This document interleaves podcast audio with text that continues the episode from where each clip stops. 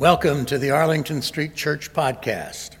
Boston Sanctuary since 1729, Arlington Street continues today as a gathering place for progressive people of faith in the Boston metropolitan area and beyond.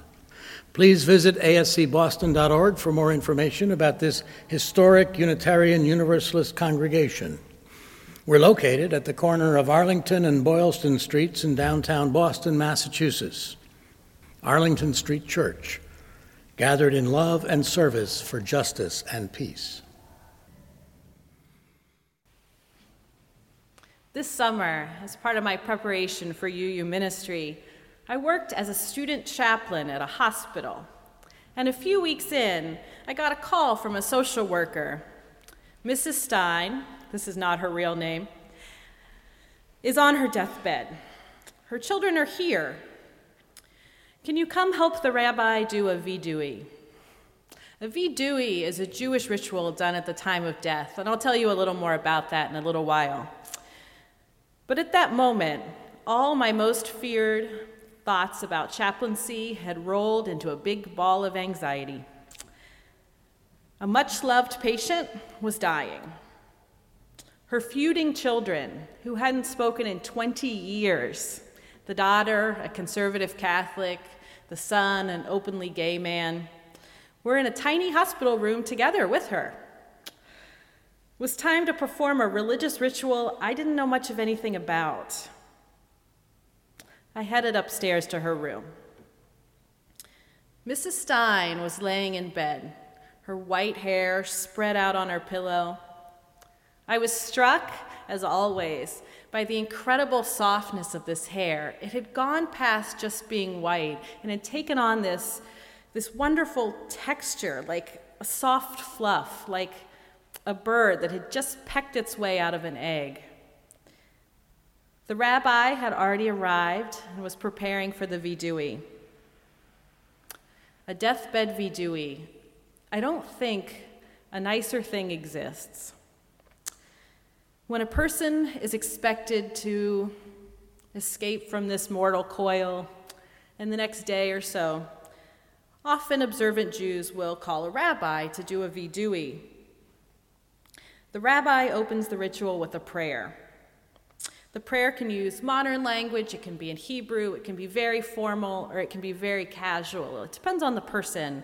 But the prayer says, God, this person has sinned. This person has done bad things to other people and to the world, and they are sorry.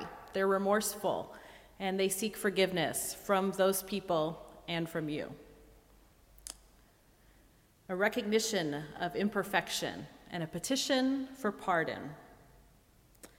Then the rabbi opens the prayer to everyone gathered, all of us, the friends, the family, hospital staff, chaplains, nurses' aides, all of us crowded into a tiny hospital room with the sound of waves crashing from a sound machine, blocking out the sounds of normal hospital noise, the chaos still going on outside the door as we were frozen in this final moment.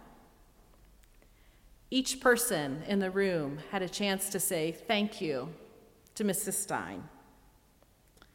Each person asked her for forgiveness for any wrong they had ever done to her, specific or general.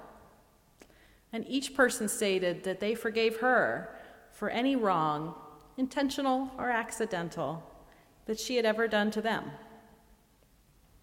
Then we all told her individually that we loved her. And then came the hardest part of all. Each of us everyone in the room said, We love you, we will miss you, but we will be okay to go on if it is your time to go. The conservative Catholic daughter broke down in sobs. The openly gay son slid his arm around her, and she collapsed into his chest. Mrs. Stein, her eyes closed to the entire ritual, nodded her head toward them, a small smile on her lips, realizing, without even seeing, that her children had reunited. A final prayer was said, and we all quietly slid out of the room, and Mrs. Stein died a few hours later. One child at each side, each one holding one of her hands. There was so much joy. Love given, appreciation expressed, children reunited. There was so much sadness, the end of a precious life, a nod to time wasted in feuding, harsh words said, sins committed. In the midst of sadness, there was joy, and in the midst of joy, there was sadness. There is not a time for every purpose under heaven. We live the moments of our lives crossing multiple boundaries. Moments of ecstasy are tempered by pain. Moments of pain are survived because of hope. The Israeli poet Yehuda Amichai felt this complexity deeply. A peace activist, he had a lifelong feud with God. Horrified by the violence of the holy land in which he lived, he moved away from religion, but he would not stop arguing with God. In his poem, A Man Doesn't Have Time, he riffs on Ecclesiastes 3:16, which is part of the Hebrew Bible that you've probably heard at weddings and funerals or in old songs.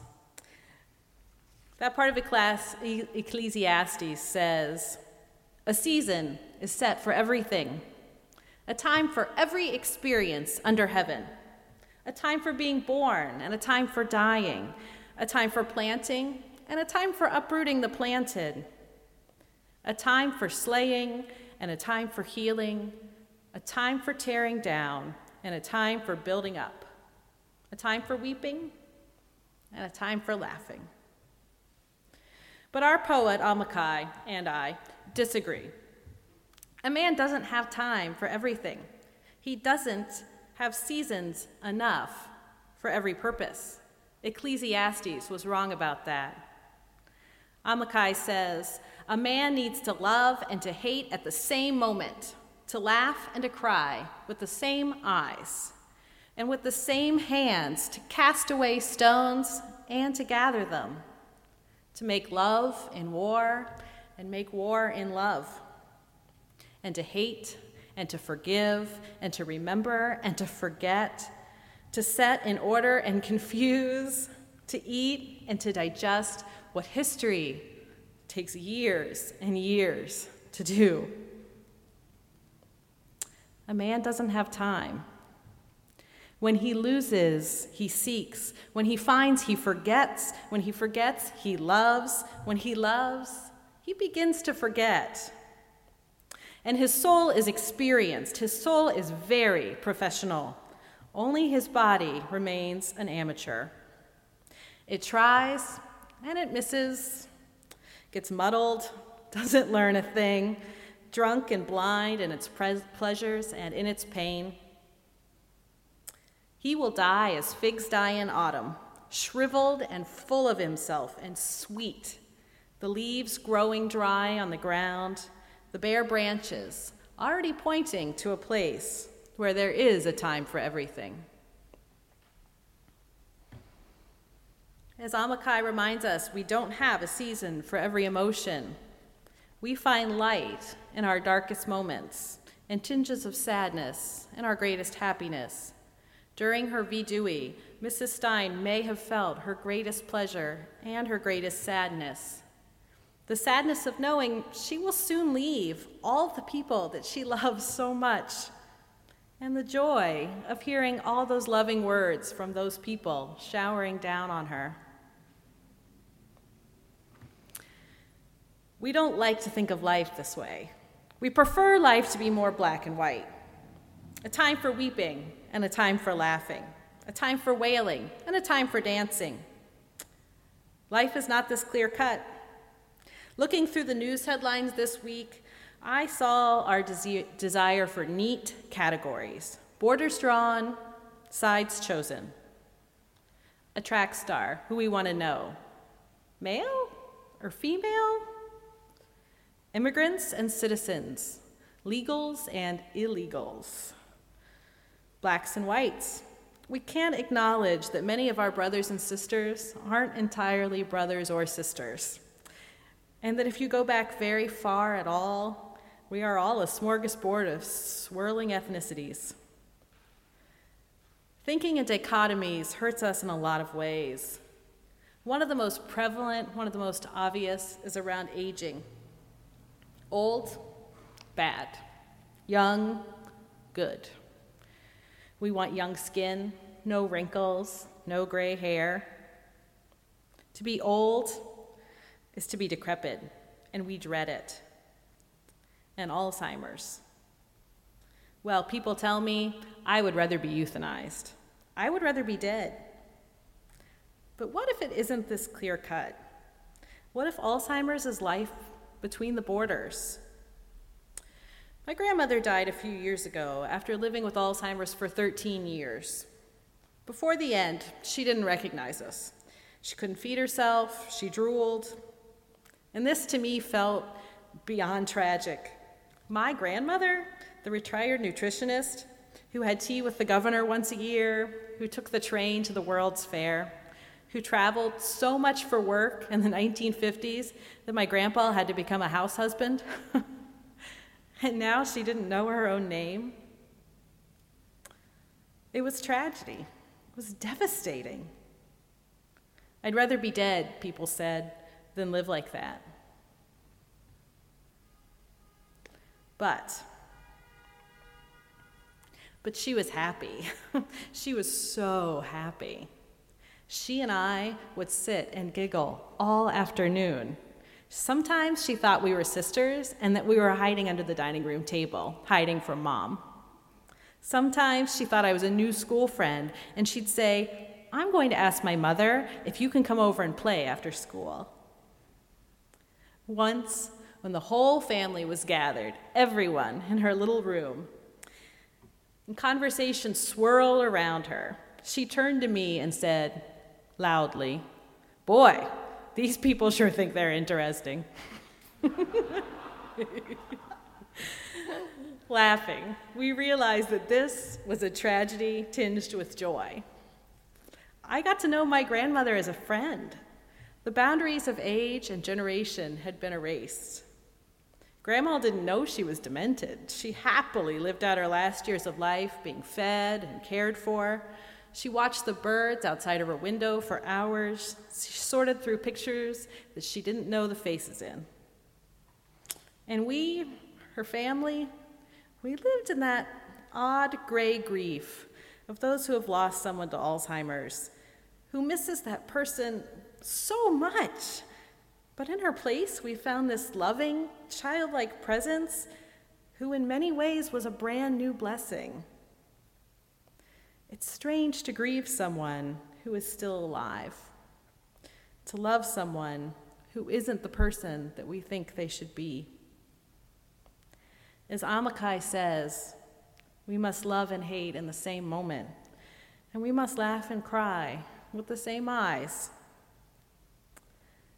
And perhaps realizing that this is how life is complex in emotion, varied in feeling will relieve our fear. Perhaps aging doesn't have to be exclusively a breaking down. Everything we fear loses some of its power when we can acknowledge that our worst moments in life will have elements of grace that even in our last moments on this earth, we might feel indescribable joy. And that this graciousness, this graciousness we can extend to not expecting others to fit into our neat categories. As Amichai writes, when we forget, we love. And when we love, we begin to forget May the love in our hearts allow us to forget the fear that divides us. Blessed be.